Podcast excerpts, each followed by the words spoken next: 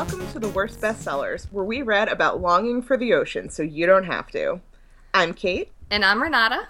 And for this episode, we read The Forest of Hands and Teeth by Carrie Ryan.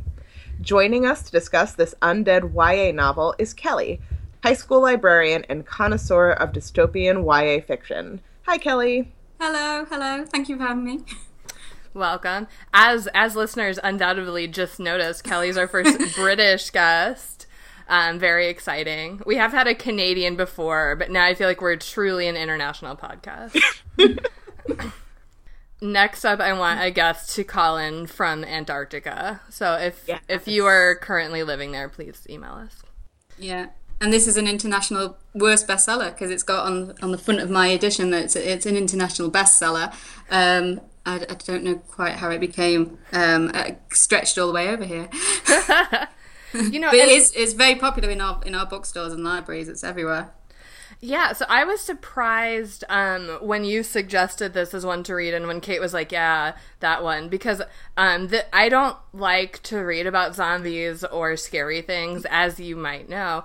So I had never read that. I would not have picked this up by choice, but I do try to read a lot of reviews of that kind because a lot of kids do like yeah. zombies, obviously. So I try to at least read reviews and um, be knowledgeable of it. So this is one that I've recommended to kids when they want zombie stuff. I was very strongly not recommended this book by actually a former student of mine, um, and this is a former student who loves anything zombie apocalypse horror horror style. She loves like The Walking Dead, and she introduced me to Mira Grant's Newsflesh series, like a load of really good quality, uh, like the zombie apocalyptic fiction and she was just um, you know she she it, it, didn't even like I wasn't even asking for recommendations she just had it on a Kindle and she was like never look at this book it's horrible it's, it's you know she she'd been recommended it I think probably by not by me not by me um, by by someone else because it was in the genre that she loved and she she was just appalled by it Yeah. Yeah. I um I read this when it first came out and I was very excited to read it when it came out. Um because it's right up my alley. And it was when I was uh, working at the bookstore, and I, I, I think what I wanted from it, and I understand the criticism of the criticism of people being like, "There's too many love triangles in YA." Like I get that YA isn't for us; it's for teens, and that teens like love triangles slightly more than we do in theory. Um, I never liked love triangles as a teen. I still don't like them as an adult. And the fact that this book was mostly wishy washy. Oh my god, I love Travis so much. I'll do anything for him. Oh wait, actually, I love the ocean more. wait, but maybe I still have feelings for Travis. And not like the world building of the cult that they lived in and the zombocalypse and all that. Like, we would get little grains of that. And that's what I wanted the story to be about and in retrospect like i feel like it's not a terrible book. Like it's not as bad as some of the books that we read for this bo- podcast. And i can see why it would be appealing to teenagers to certain teenagers who are into certain of these genres who like love triangles and like you know kind of like zombie light and not a lot of heavy focus on the actual terror of the zombies uh, but for me, I was just like, I don't, I don't like it. I don't. This is not what I wanted. This is not what was advertised to me. I guess, I guess you kind of went into it. Let's do just a quick plot summary before we talk about uh, whether or not it worked. It, it didn't. Yeah. Um, so it is, it is set in a you know vaguely future society where they they all live in this village and our narrator is this girl named mary who um, she tells us that she, you know, none of the boys like her, and it's almost time when girls in their village get into their like they get court- spoken for. Yeah, their courtship like rituals and all that. And she's like, no one's gonna pick me, and then I'll have to go be a nun. And um, right as she's sort of like she's actually angsting about this and she leaves her sort of like insane mother alone.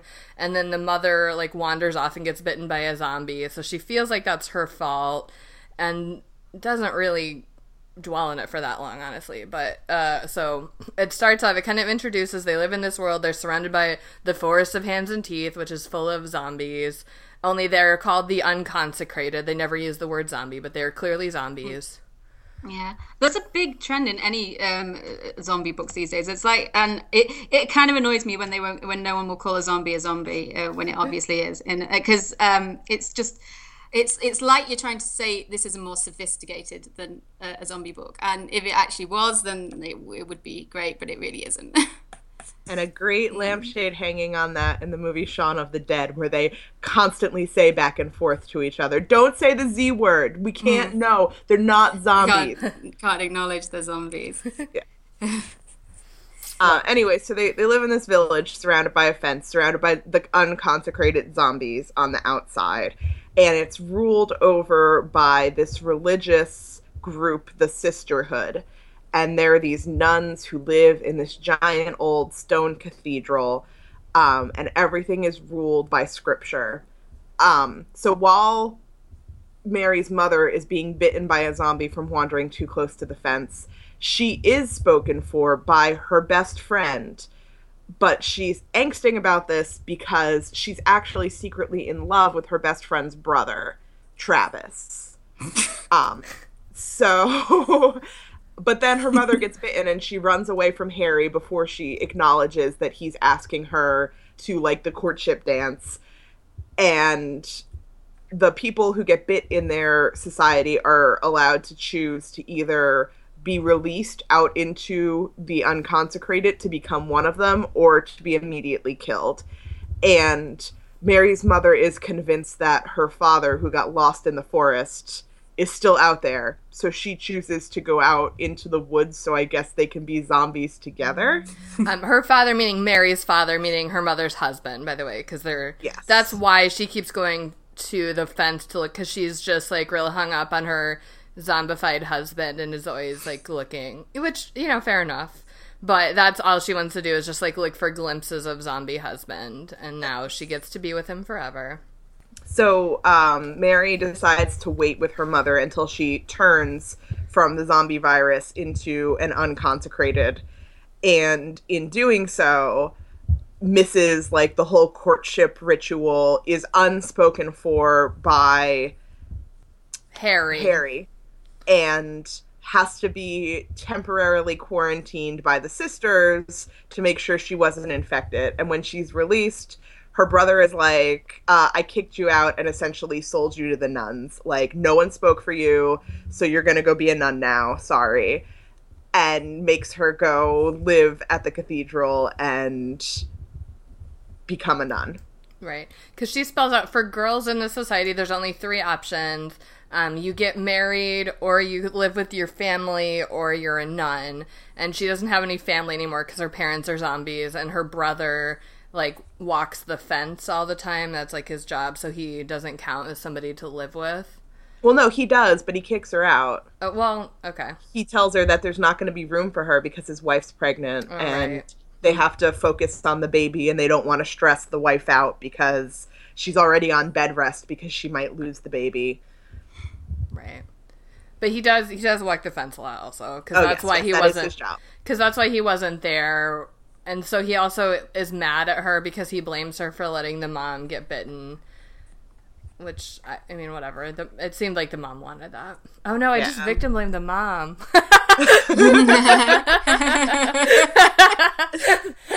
Whatever she was asking for, it shouldn't have been walking by the fence wearing that dress. oh my god. Okay, so she lives with the nuns, and th- this is the thing that killed me about it is it's clear that this society like they don't have any other books; they just have the scripture, and it seems pretty clear that they mean the Bible, but they never call it the Bible.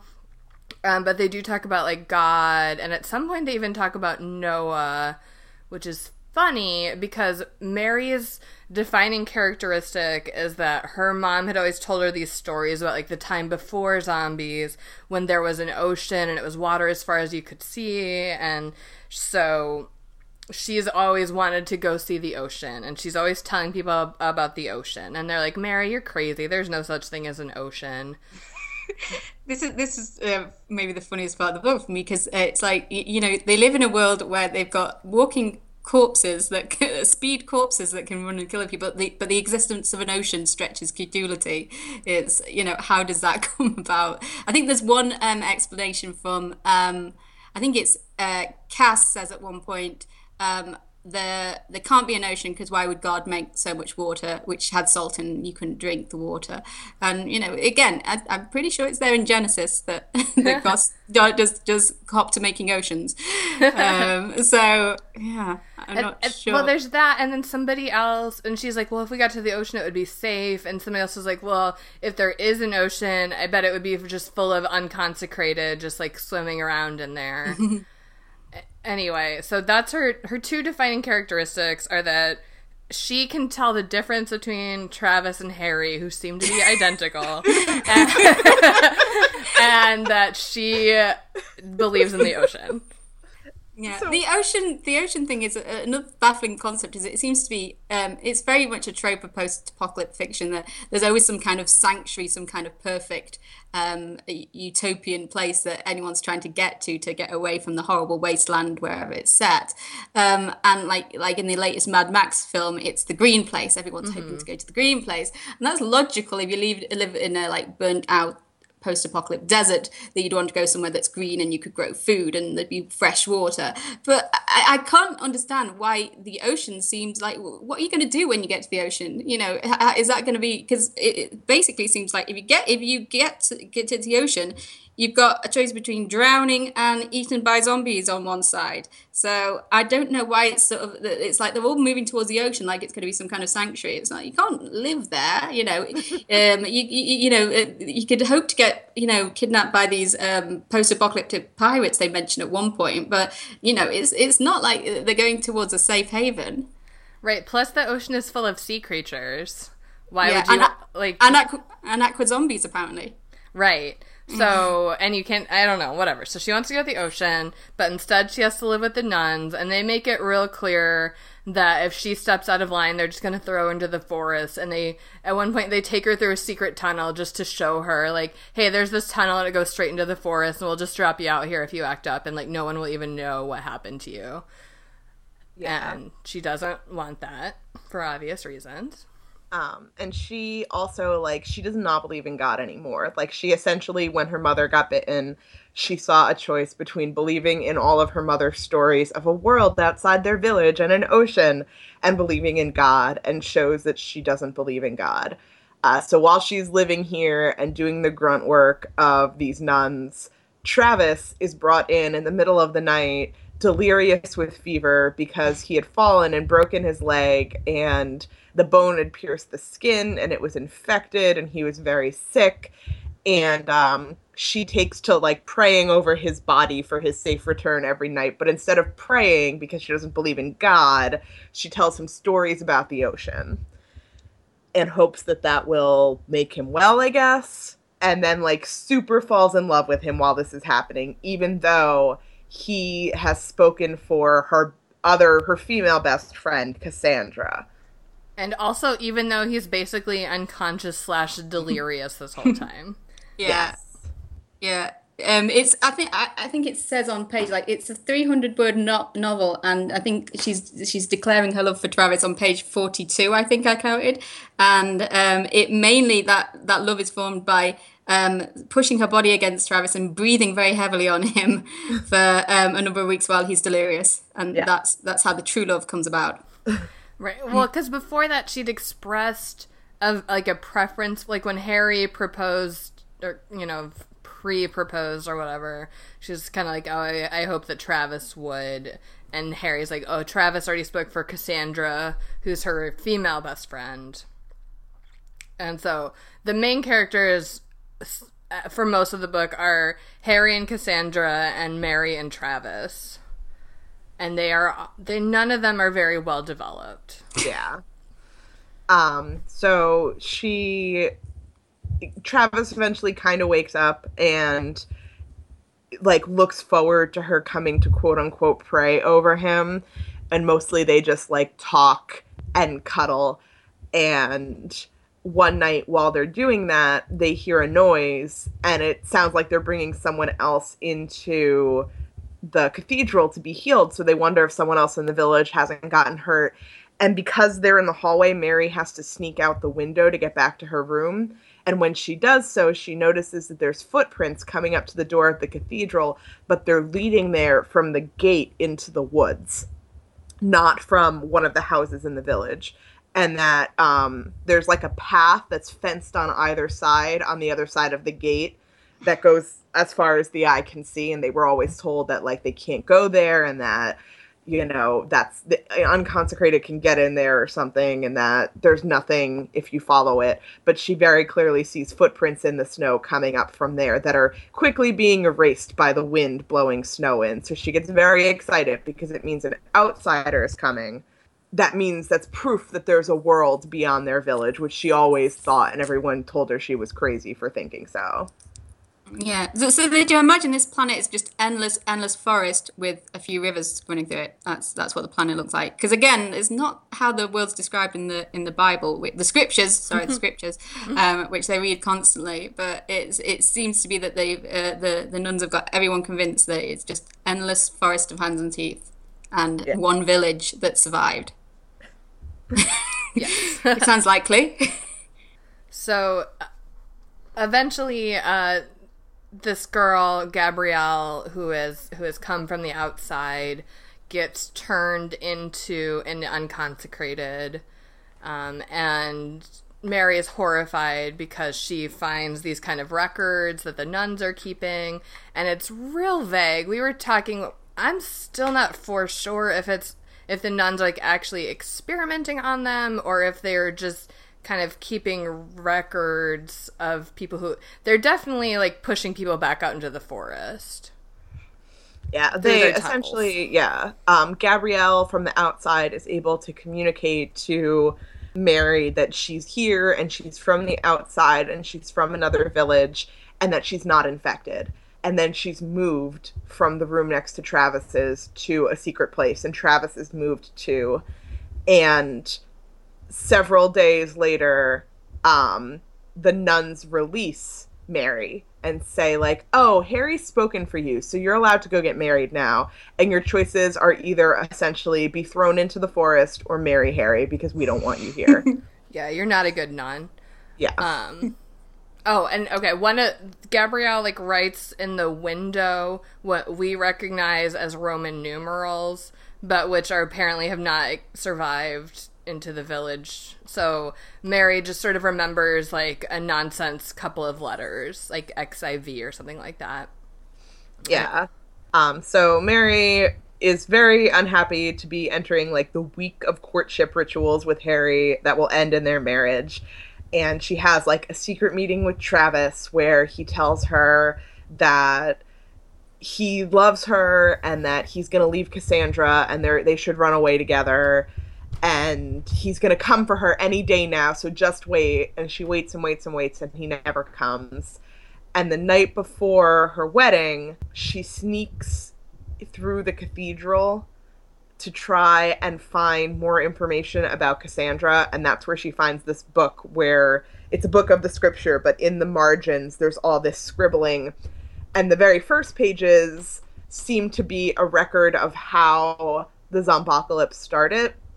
And she flips to the end and the latest pages are about how what could possibly mean. They were doing experiments on outsiders to figure out more about the zombies or possibly not. It's like renata said it's very vague. And and to me that's the most interesting thing in this book.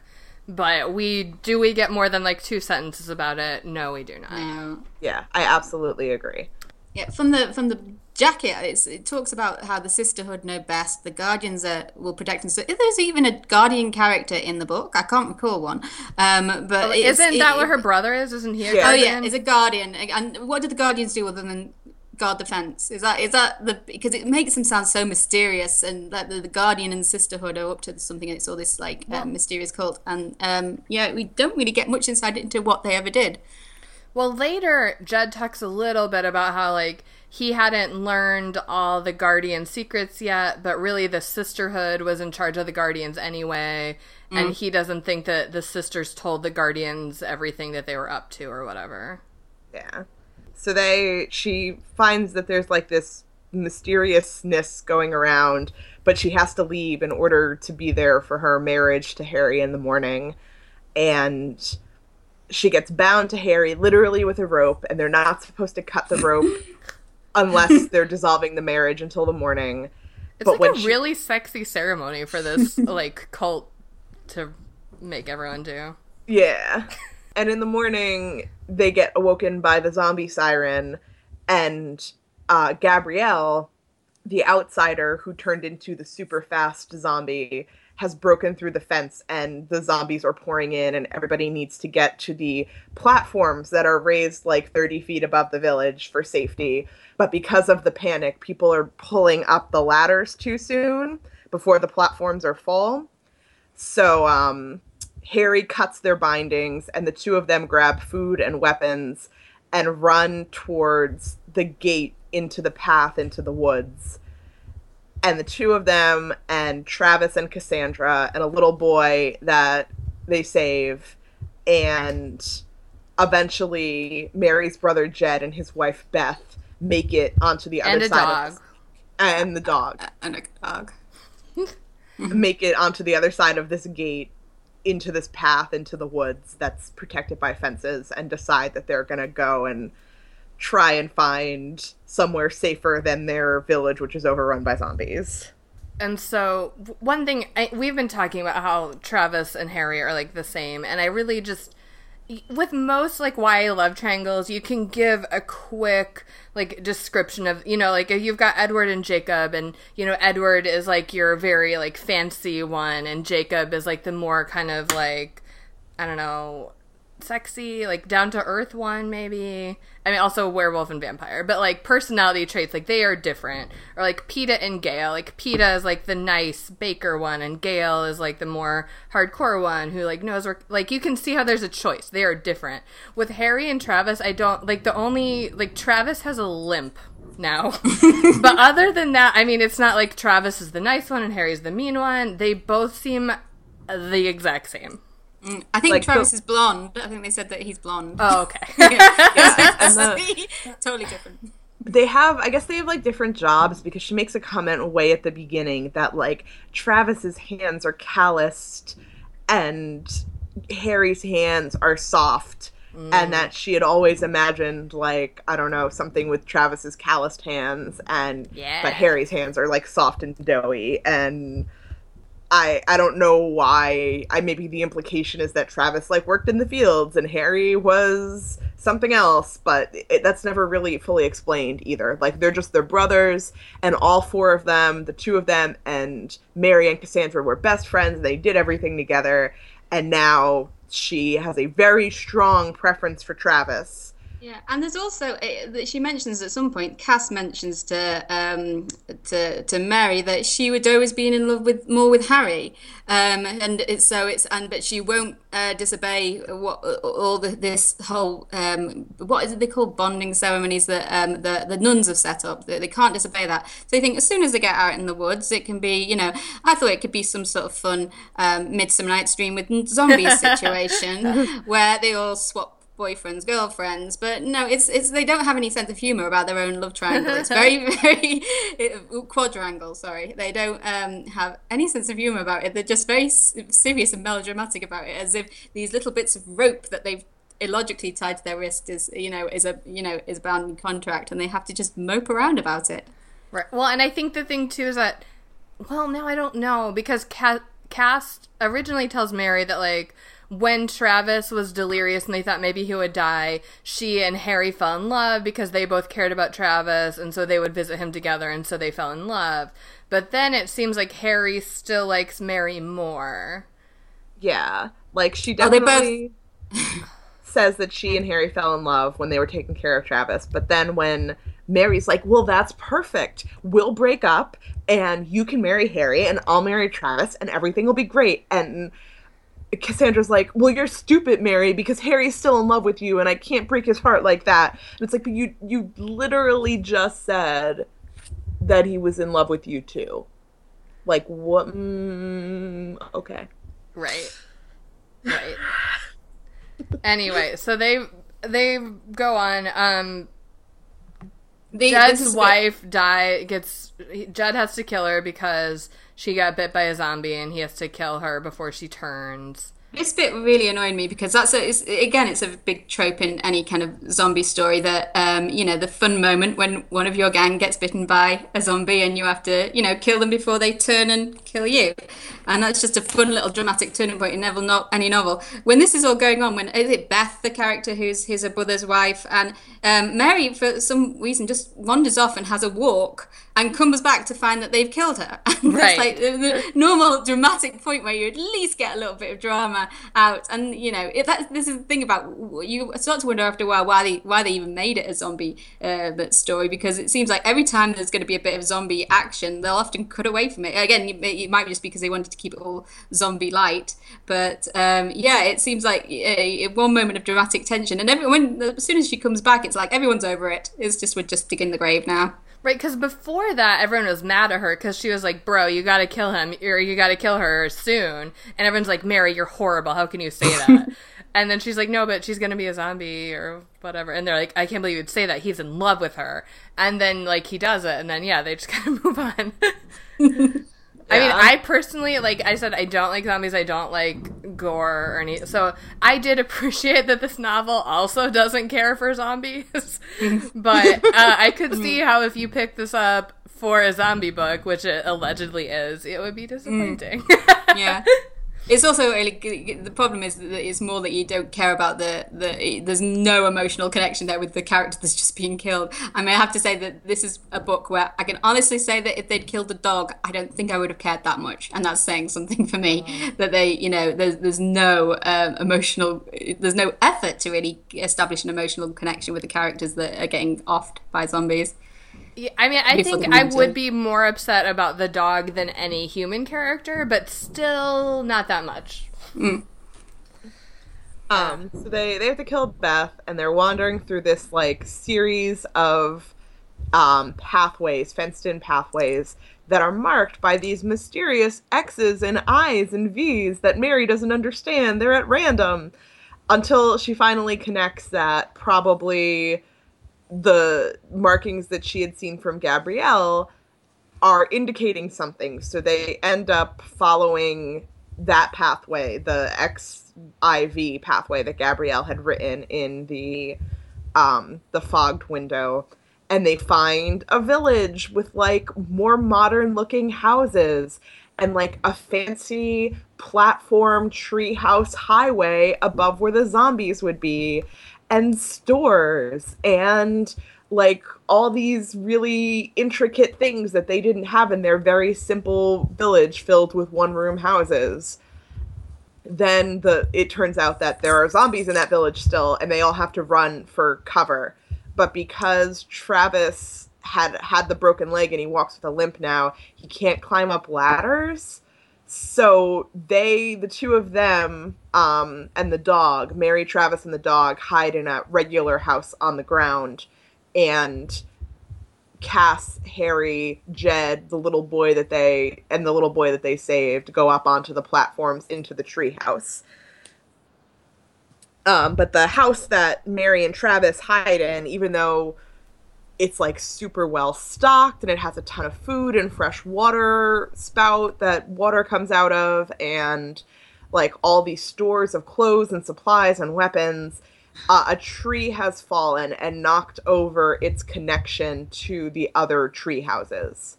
So they can't they can get up onto the balcony on the roof but they can't get over to the tree house section that everybody else is in. So they're kind of trapped away from each other Right, and um, I had two questions. Like, why don't they just live in tree houses all the time? If this is like their backup plan, like why not just live in a treehouse all the time versus having two sets of houses, like your emergency houses and your regular houses?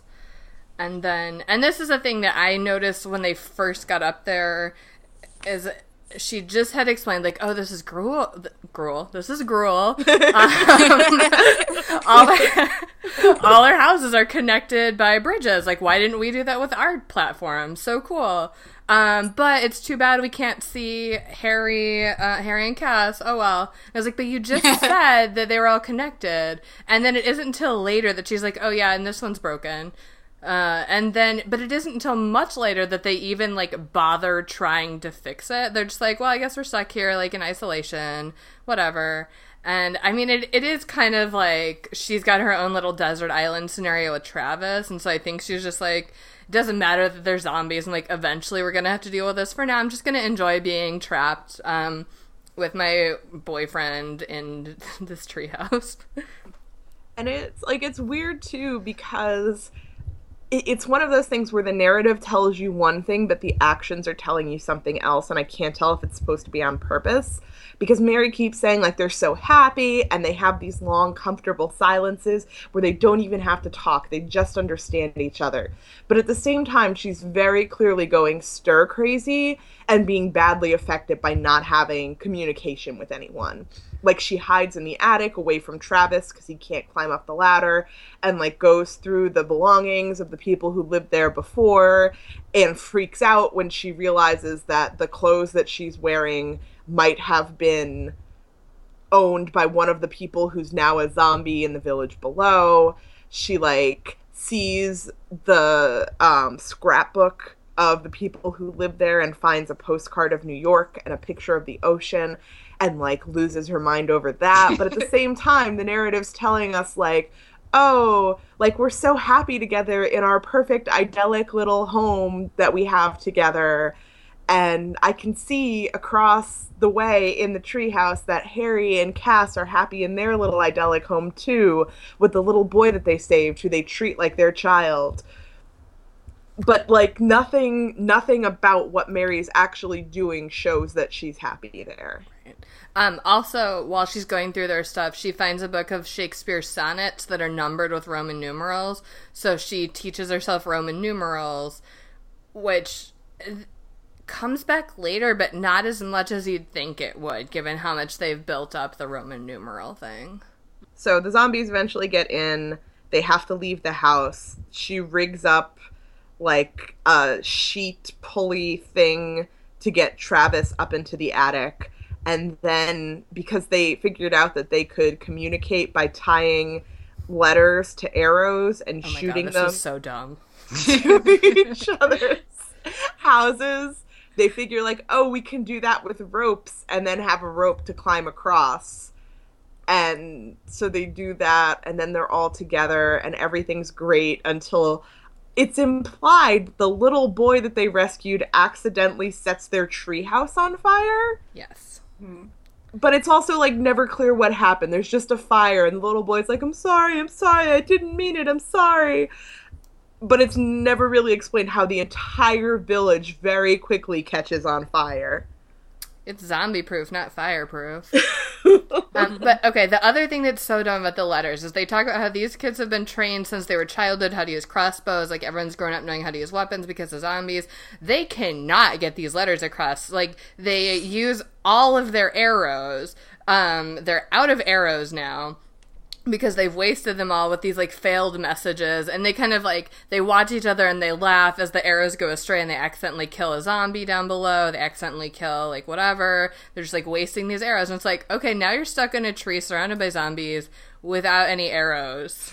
You idiots. And they never even they never observe like oops i guess we are out of arrows. They're just like oh well now we can't send any more letters but also you're out of arrows. like I know that I am not cut out to live in like a post-apocalyptic society. Like I could never make it in the Hunger Games, any of this. But I feel like I am better prepared than all of these idiots. like I would save my arrows. I know that much. Yeah, like there's a part where Mary she writes instead of writing a letter to Harry and them, she writes like a 25 page screed about all of her issues with all of her friends and all of her drama from living in the village and all this stuff. And then it's like a burn book. She writes a burn book. Yeah, and then like purposely wastes twenty arrows because instead of sending them to Harry, she just shoots them into the zombies below. Like Which, that. I mean, it does seem sort of cathartic, but also just burn them. Just burn them, you dummy. or just crinkle them up and throw them to the zombies. What are you doing with the arrows? so they they uh escape the the burning village, but in order to do so, Travis gets sacrificed to the zombies. Mary's pretty broken up about it, which is surprising considering that over the course of the book it's never really clear why she loves him in the first place. And several times he tells her, You love the ocean more than me, and she seems to agree. But Yeah. she's very sad. Yeah, it, Travis's death seems to be telegraphed like pretty consistently through the whole book. I mean, at the point where her brother's um, getting all like sort of raging about killing his wife, it's like, how would you feel if you had to kill someone you loved? And um, it's like you don't really love anyone, do you? Um, so yeah, it's sort of. Um, building up to that point, well, it's saying that she couldn't really um, approve of him killing her, uh, killing his wife if uh, she would ever do the same thing, which she does in the end, because you know, uh, who needs an, a man when you've got the ocean? Right. the the potential ocean that just might exist. well, now Um, she so knows they- it does because now she has a photo. And she doesn't know about Photoshop. Um, so they're like back on the path, and there's kind of a break because Harry and Cassandra are like, we want to go back to the village. Maybe the zombies left by now, like their original village. Mm-hmm. And, you know, maybe there are survivors. Maybe all the zombies left. Like, you don't know. And Mary's like, I'm going to the motherfucking ocean. And they're like, well, then see you later. So her brother Jed goes with her, and they go through the woods until they reach a part where the fence is gone and they're like attacked by zombies. This last part moves very quickly. Like there's no more fence and there are zombies coming and they're running and like they get washed into a river and they're trying to escape and you know she loses track of Jed and she's running from the zombies and they're going to get her and she's knocked unconscious and the next thing she knows she's waking up on a beach. Mm-hmm. And there's a guy there who is like, "Oh, I thought you were a mudo," which is what they call zombies in the beach. And he's like, "Yeah, it's like literally my job. Every once in a while, dead zombies wash up after storms, and I behead them for the beach town that I live in." And she's reached the ocean, and there's people there, and they're not in a weird religious cult. They're just normal people. And the end. Yeah, very, very anticlimactic. Yeah, and there's and there's very um fortunate that there is someone who lives there in a lighthouse because if if if like her um if Mary's crazy mum had come back saying stories of there's a lighthouse by um the ocean, you'd think that would make sense to want to go to because that's you know a pretty good stronghold against um a zombie apocalypse. Is better than a treehouse. So if he, if the whole thing that they were journeying towards Mary was saying, oh, there's this lighthouse, you know, this, this could be the perfect sanctuary for us, and you find out there's like a, a- lovely, you know, uh, non, you know, uh, a, a community that's not run by these nurse Ratched nuns. Um, that they, you know, that is a is a nice community. That would be something to go towards because you think that is something that you know could uh, be one a better way of life and two something that you can survive on. But she, as far as she knows, she's just going to the ocean as if as if it's like, what what are you going to do when you get there? Right. Well, how is that going to, um, you know, save your video? Yeah, and at one point, um, she and this is this is how, how kind of um, you know diabolical uh, her obsession with the ocean is. She uh, at the point where she breaks away from the fence, she literally just runs out the fence. She doesn't say goodbye to any of her friends. She doesn't even. She leaves her brother there as well. Her brother's saying don't go, and she just runs out. Um, so it's you know not only is she th- thinking the you know, it's like she's got this um, blind obsession towards the ocean. It's not uh, ever implied on how that's going to help going to the ocean, um, other than it's it's her dream. Um, but also that you know she's that obsessed that she wouldn't even say uh, goodbye to any of her friends when she she runs off to go there. Right. And and I get I get that it's partly just like symbolic, like she's been oppressed by this forest and by these nuns, and the ocean is like wide open and it's like a new start. But also, literally, it's stupid. Yeah, it's. I mean, at the end of the day, I wanted a book about like w- all about the inner workings of the sisterhood. Like, were they experimenting on people for how Mm-hmm. long? Mm-hmm. Like, how did their power come about? What started the zo- zombocalypse? What started these people to form this cult? What's going on in all of these secret rooms? Like, uh, that's what I wanted to know more about. And that gets completely like once they leave the village, it's like, what? That's it, done. There's a real there's a real like implausible lack of black backstory here. and It's just it's just hand waved as like, well, we had all these records, but we've not got them anymore, and no one remembers anything. Like you know, the, they, they've just been sitting in this village all day, and generations from before haven't passed down any information to the later generations, or if they can, it's all secret, and we'll never know the secrets, and because no one tells the secrets for no apparent reason. There's, there's not even a, a reason given for the secretiveness. Um, it's just uh, this. It, everyone just accepts it that if there is any knowledge, only the sisterhood knows it, and they're not telling anyone, and everyone just seems to go along with that. Um, and it really just seems like an excuse for um, the writer Carrie Ryan just never to offer any kind of backstory or any kind of um, apocalypse explanation. It reminds me, of the, in, in a sense, it reminds me of the um, in like the start of the Maze Runner, for example. At least they've got this conceit that everyone had their memories wiped. It's a very, it's a very, you know, it's a very cheap, easy device to say we don't have to give you any memory, uh, tell you anything about the place we're living in this like strange enclosed society with its own rules uh, because we all had a memory wiped because this is all we know. Um, and everyone in this book acts like that, like they've, they've Yeah. as if they've they've had the memory wiped and they've just accepted the way it is because they've never known anything else. But surely the you know the, the, even you know even if uh, things like books were lost and everything like that, people at least have like a verbal storytelling, you know, to to uh, pass information on. Right. Or if it were something like like the matched books where it's like, oh, you know what, things were too complicated before. That's why people fought so much because there was too much information. So we've consciously simplified everything and like it's just better for us as, as a society if we have only 100 books and like don't ask questions because that's how wars come from. Like, hmm. you know, you could see how that would fall apart, but at least it's something. Like this doesn't give really any ex I don't know. I mean, I guess it's sort of implied that like everyone's too busy fighting off zombies to worry about it, but they're not really. Yeah, No. like I there's got to be something else going on there because like obviously the the fences and everything led to a path of connected villages. I mean, this is never actually said in the book, but you can infer that you know there was this path of connected villages and they were connected to the mainland. And even if this one was like, well, we're a religious cult now, we don't care about outsiders, like you would think that the other villages, like the other groups, would care.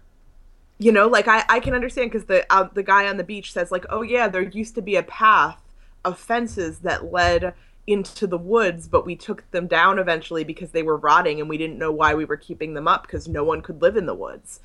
Um, but there there was obviously a village there of normal people that weren't cult like.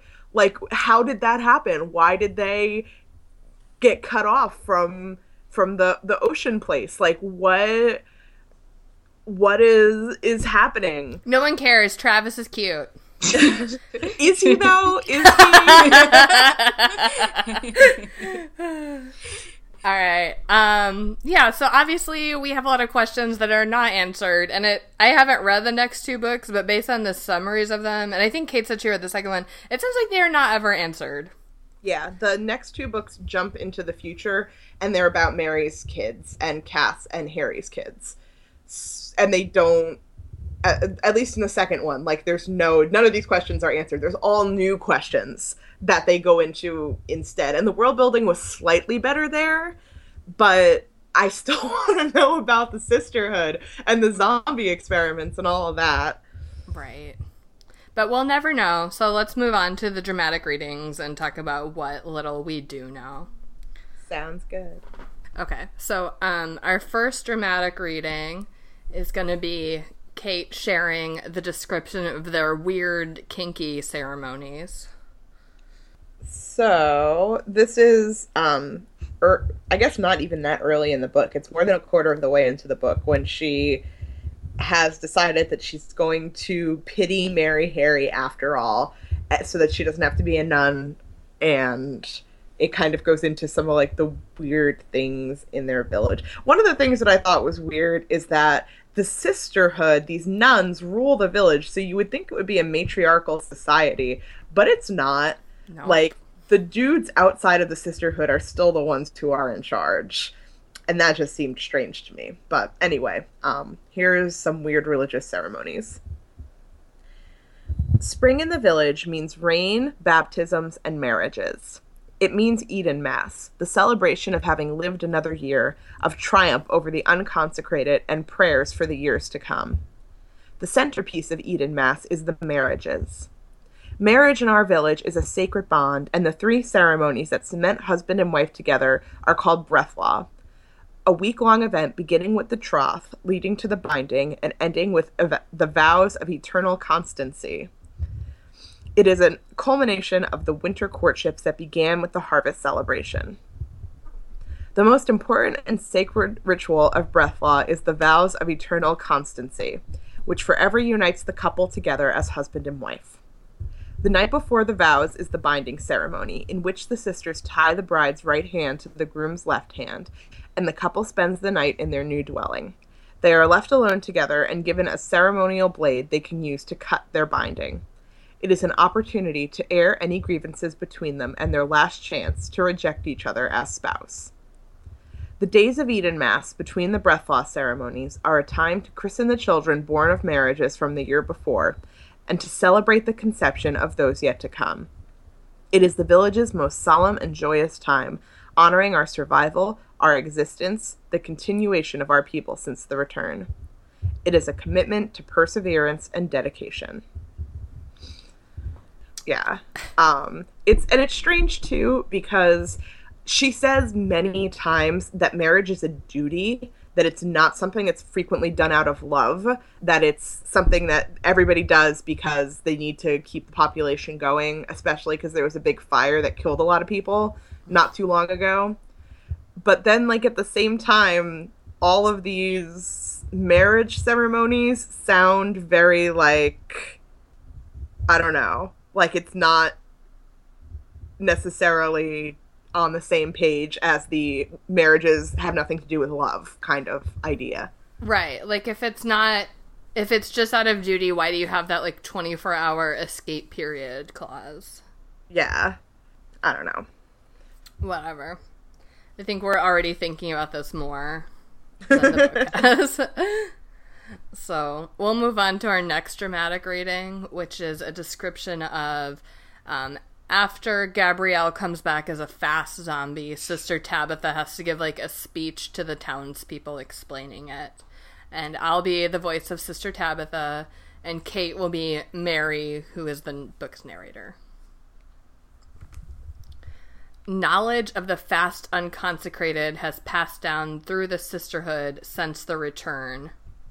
She says, standing straight with her arms at her sides, the long black tunic whipping around her ankles in the afternoon wind.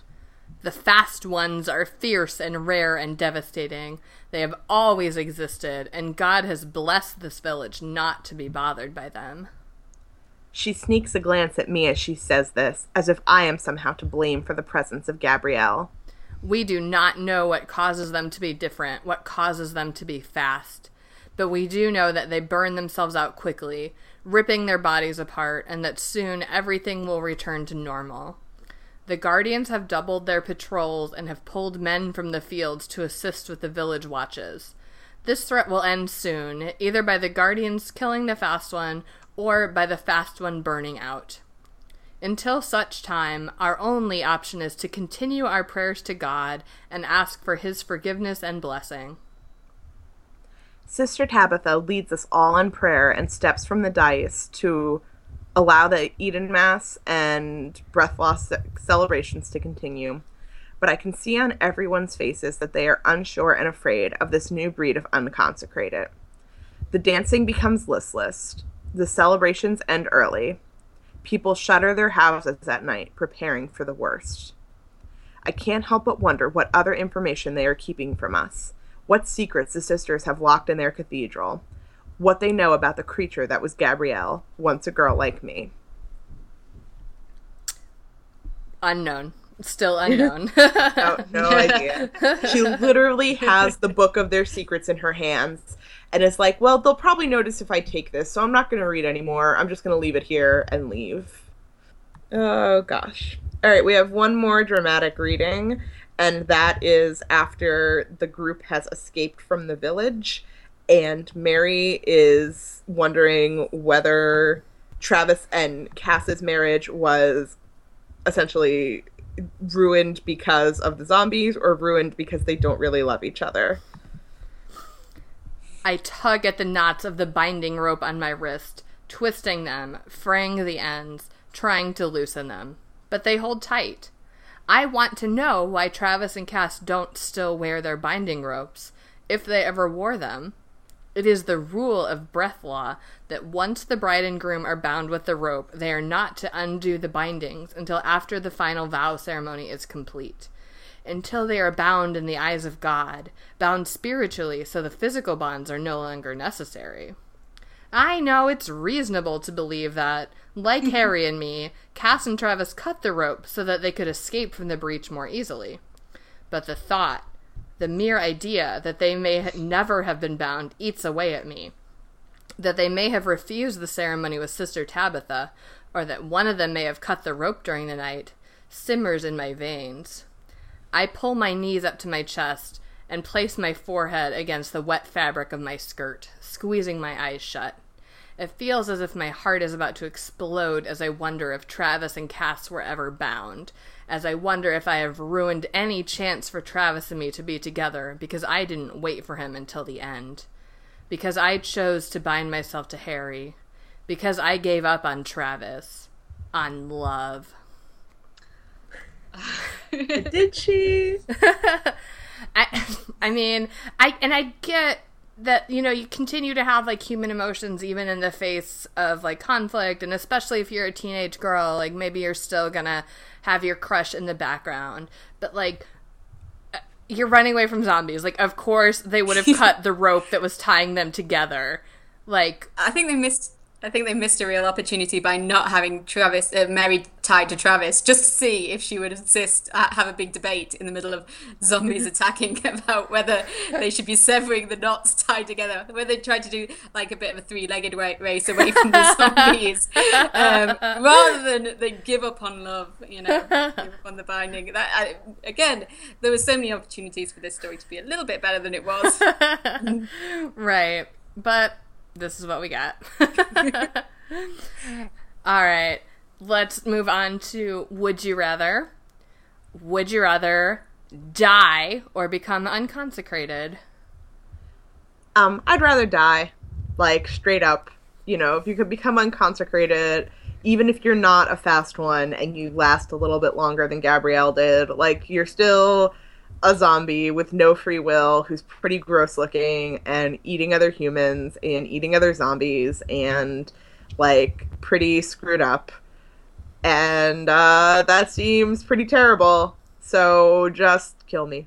Yeah. Honestly, I think um, if the choice was, do you want to live in the in the nun cult or become unconcentrated, it would be a tough call.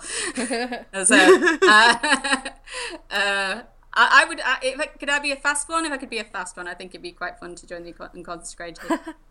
well, I mean, I guess you'd have to ask the sisters because I still don't know if they made the fast one just like to scare them, or if it did just like happen and they don't know, and we'll never know. um, I I would die. I think this is one of the reasons why I don't like to read like post-apocalyptic or like any kind of that because I just read about all of the shit they're doing and I'm like, oh, I would just rather die than deal with any of this. and like, I, I mean, I I don't want to brag, but I'm not normally suicidal. But whenever I read any of these books, I'm just like, nope. Nope, I want to die. Or like like I read The Martian and I was he was like doing all these calculations about like how he was gonna like survive and like I was just like, no, I would I would just die on Mars. I don't want to deal with that. I would just die on Mars. And so no no question, I would just die if I were if I were any character in the world of this book. Please just kill me. Even if I haven't been bitten. All right, here's a real tough question for you guys. Would you rather marry Harry or marry Travis? considering they're both like completely bland and featureless, I would rather marry Harry because he can climb ladders. um, this is like a choice for me between like you know uh, who are the uh, Conservative Party leader and Labour Party leader would I like to vote for in my election? It's like both uh, equally uh, um, uninspiring and not much to differentiate the two. Um, so it's you know uh, you know I'd, pr- I'd, probably be again going on to I don't know yeah again. Um, Harry is not called Travis, and we, I think you were discussing Renata how how Travis seems like the strangest name to have survived. Yeah. yeah. Um, yeah, because everyone else kind of, well, almost everyone else has these kind of like biblical names that make yeah. sense. But then Travis. Travis. Okay. I couldn't take Travis seriously, so I'd have to marry Harry. well, I think I think I would marry Travis because of the limp, because I also have a little bit of a limp from my adamantium ankle. So I think then we would just be kind of like a match set, and I'll go with that. Um, okay, last up. Would you rather join the sisterhood or find a partner via ChristianMingle.com? This one's really tough because as much as I love to support our wonderful sponsor, ChristianMingle.com, and how great they are to us in their continued sponsorship of this podcast, I really want to know all the secrets of the sisterhood, like super bad so I I might have to betray our beloved sponsor and join the sisterhood. Okay, see, I'm gonna go with ChristianMingle.com, but I'm gonna put in my profile like like uh, my interests include like I'm looking for a locksmith or um, thief or um, I don't know, something like that. And I would I would advertise in such a way that I would find a partner who has both strong Christian values but also the necessary skills to break into the Sisterhood's cathedral so that we could find out the secrets. I yeah. basically I would get a Christian Mingle profile and advertise for Gambit. And then then we would get married and break into the sisterhood. Yeah, I, I, would also have a maybe a combination of the two, but definitely to become a, a, spy from within the sisterhood and actually find out what this book was ever supposed to be about. All right. Well, after we finish recording this, let's get on our, our plans to find that out. Um, for now, let's move on to Reader's Advisory and suggest some things that you might read instead of or in addition to this book, The Forest of Hands and Teeth. I have a whole lot, so I'm only going to say a few, and then we'll have the rest up on the website because I could probably do this all day. um, my number one suggestion is to read I Am Legend, uh, which is collected with various other short stories of Richard Matheson's. It's been made into a movie several times. It's slightly more vampire than zombie y, but it's kind of a mixture of the two, and it's about a guy who is the last uninfected. He thinks he's the last uninfected human uh, in a world of like vampiric zombies, and how he gets on. Um, and it's pretty great. And the two two of the three movies that are based on it, I've seen, and they're also very great. Um, I Am Legend, uh, starring Will Smith, and The Last Man on Earth with Vincent Price. Book wise, I would recommend The Strain, which is also sort of more vampire esque than zombie esque, but is also done in sort of like a virus way. And World War Z, the definitive zombie book uh, by Max Brooks. And then my four favorite zombie movies are Pontypool, 28 Days Later, Night of the Living Dead, and Shaun of the Dead. And those are all excellent if you, and I think almost all of them are streaming on Netflix. So check right. that out. All right, Kelly, I know this is your um, area of expertise as well. So, what have you got for us? Yeah, I've got um, the the first one I'd recommend is actually not a zombie book, but it's a post-apocalyptic book um, called Riddley Walker by Russell Hoban. This is a great book if you've never read it, but it's um, set um, like you know in a sort of similar society, like a fenced-off little community that's um, gone back to a sort of Iron Age way of living because because um, uh, like there was a it's, it's, a nuclear holocaust they're doing with um, the, this book rather than zombie apocalypse, but it's written in this amazing uh, dialect of when obviously they've lost a lot of books, and it's at a point where um, knowledge is, and stories are handed down just by word of mouth. So it's this very tribal community. But there are actual. It's, it's it frustrated me in this book that um, they were constantly talking about Mary and her mum's crazy stories. Um, and we I don't think we ever heard a story like nothing that was structured like a story. I think there's one point where um, she's asked to tell tell us about the ocean, Mary, and she says it in three words. She says she says nothing but water, and that that's that's the extent. There are no stories you can tell about the ocean. It's expansive water. That's not a story.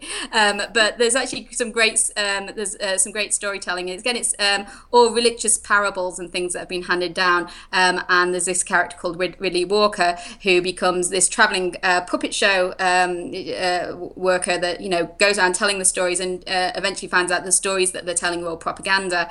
Um, so again, if you want something where there's um, the stories and things are being told, and then you realise they they found out the actual truth about the the lost world at the end of them, Riddley Walker does that in a brilliant way. I'd also recommend a book called The Girl with All the Gifts uh, by M.R. Carey. Um, and that is a book that has a very similar structure to this. As it starts off as in, in this sort of enclosed, fenced, um, safe community that's surrounded by a zombie wilderness. And then eventually the story breaks out into the zombie wilderness and it's a bit more of an action storyline. And it's like a proper zombie wilderness. They don't spend the whole time behind a fence, um, safe from the zombies, so there's actually, you know, no real danger. They uh, Once they're out in the wilderness, is. Uh, proper thing. But then again, again, there's a lot more explanation for how the zombie virus is came about, and um, a lot more, uh, you know, stuff about about what did you call it? Um, Kait was zombie zombopocalypse, zombopocalypse. Zombocalypse. Um, yeah, that's a great word. Yeah, so there's a lot more explanation behind um, that. I'd also really recommend um, the book that was recommended to me by the same student who hated this book, uh, which is um, the Newsflesh trilogy. Uh, I think it starts with a book called, oh, what's the first book? I think, I think Feed. It, Feed, yeah, Feed. It's about um, these bloggers um, who are who, who become uh, who who are going around. That they become the alternative news source um, after a zombie apocalypse, and that again has a lot more um, information about how the zombocalypse came about. Um, it's about an engineered um, cure for cancer and the common cold that forms together to um, uh, cause this virus called uh, called Kellis-Amberley, and it's um, that it slowly turns everyone into zombies.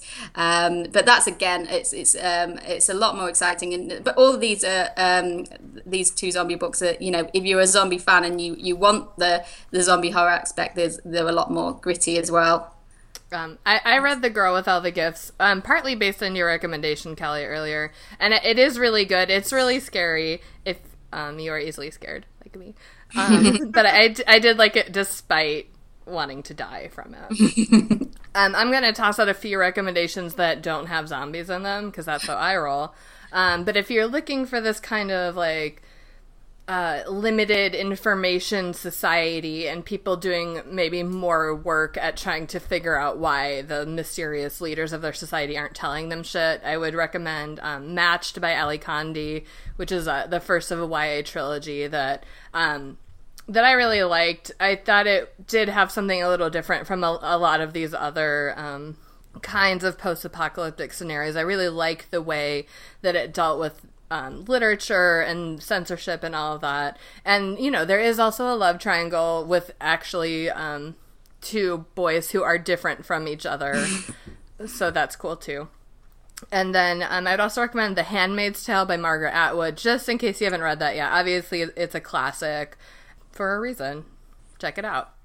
All right, so we'll have these and some more up on our website, uh, worstbestsellers.com.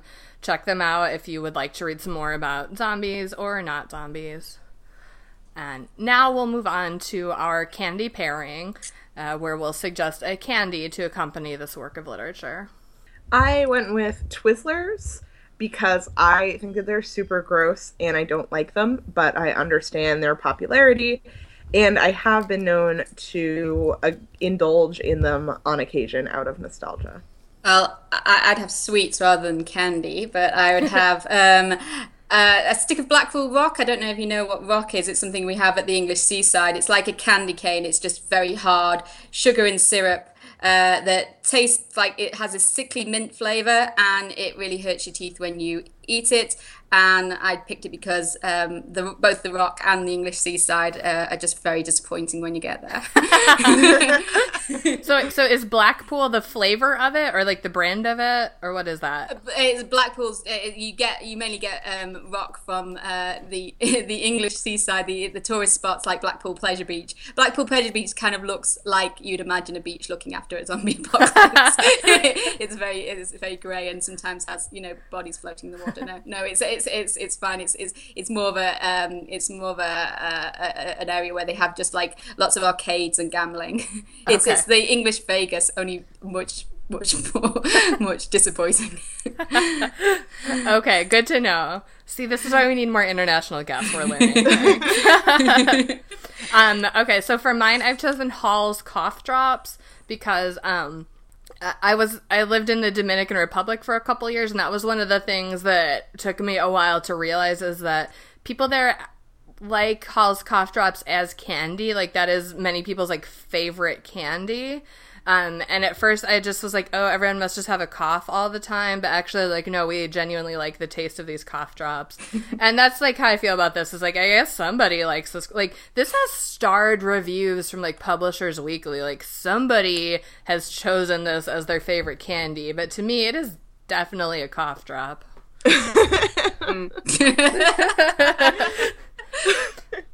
And now we'll move on to our favorite game, the rock paper snikt, where um, Kait will say who Dwayne the Rock Johnson would be if he were in this book. I'll say who Wolverine would be if he were in this book, and uh, Kelly will choose which of these would make the book better or the most better, or um, choose paper, which would be to leave the book as is. If Dwayne the Rock Johnson was in this book, he would be one of the leaders of Gabrielle's village when it becomes clear that the zombies are going to overpower the village, probably through no fault of the rocks, because let's face it, if the rock were in charge, there would be no zombocalypse in the first place. Um, it's him and not Gabrielle who runs out into the woods because he made sure that all the children were safe before the zombies could get them because he's just a good guy like that. Uh, when he finds Mary and company's village, he warns the sisters, but he refuses to be held captive by them and lectures them harshly on using their power to rule by fear. He finds out about the experiments they've been doing on people and reveals them to the village. Then he offers to lead anyone who wants out back to retake his own village. Mary obviously goes with him, and eventually, after they save the Rocks village, she goes on an additional quest through the forest and gets to the ocean just like she always wanted, without two boring dudes to make her feel conflicted. All right. Well, if Wolverine were in this book, um, I think he would live by himself in the forest of hands and teeth uh, as kind of just a weird hermit. Uh, his mutant power would make him immune to zombies uh, or unconsecrated, and he doesn't really like people anyway. So he is basically doing fine.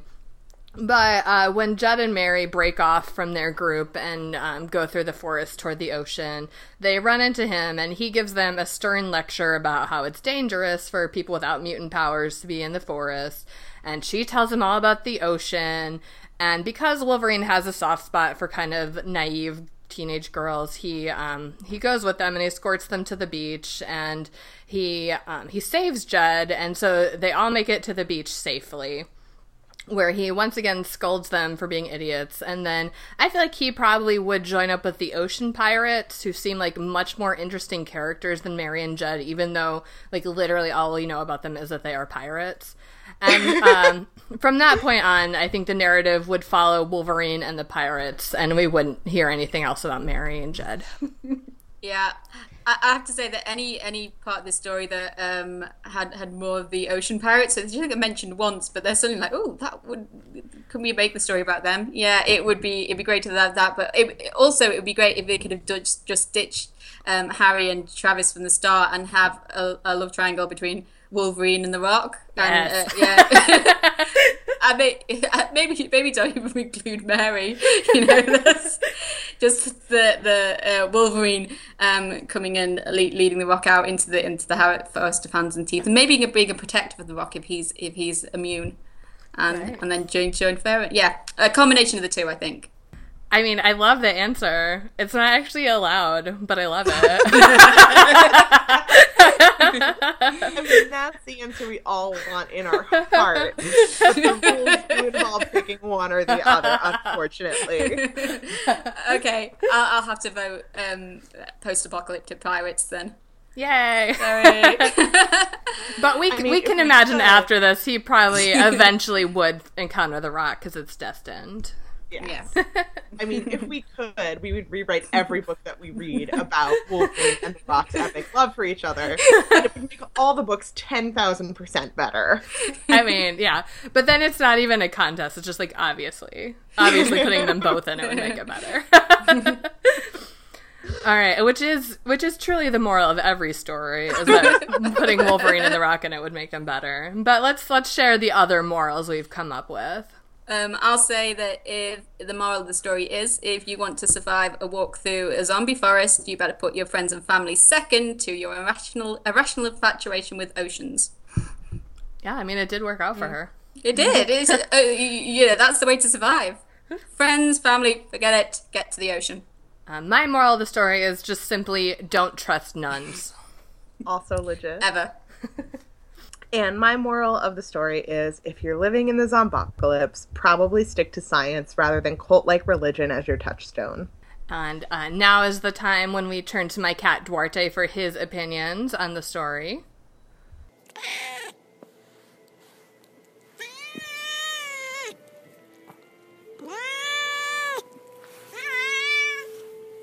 All right, thank you, Duarte.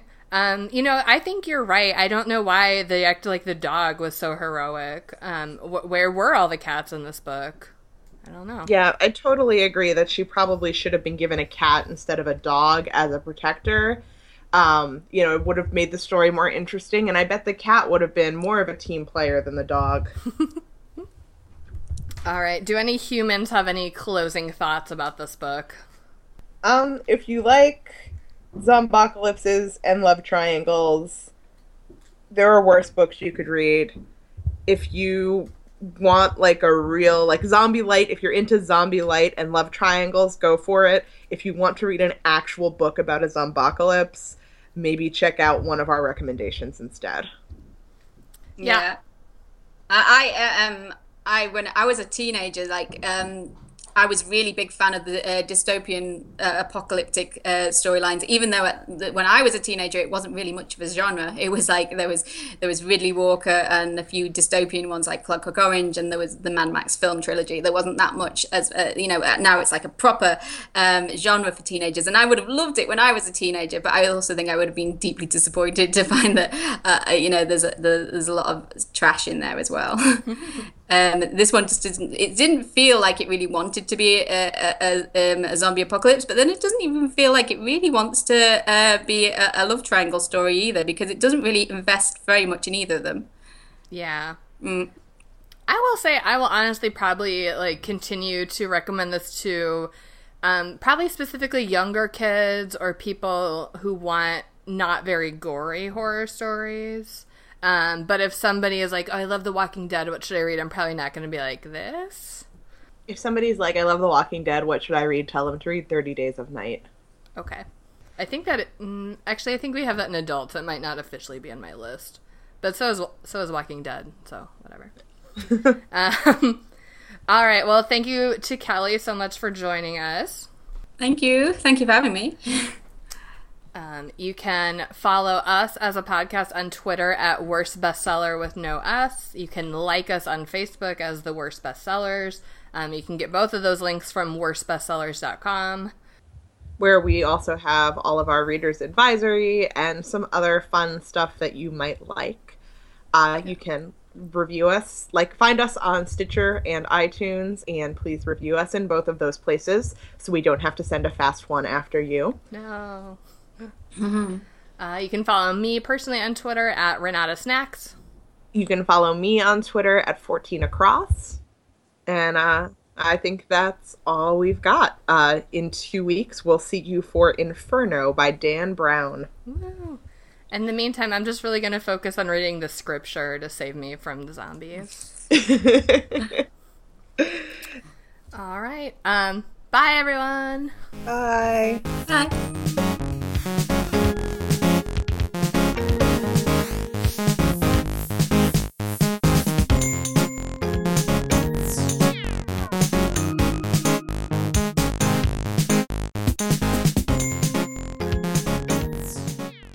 A, a love triangle between Wolverine and The Rock.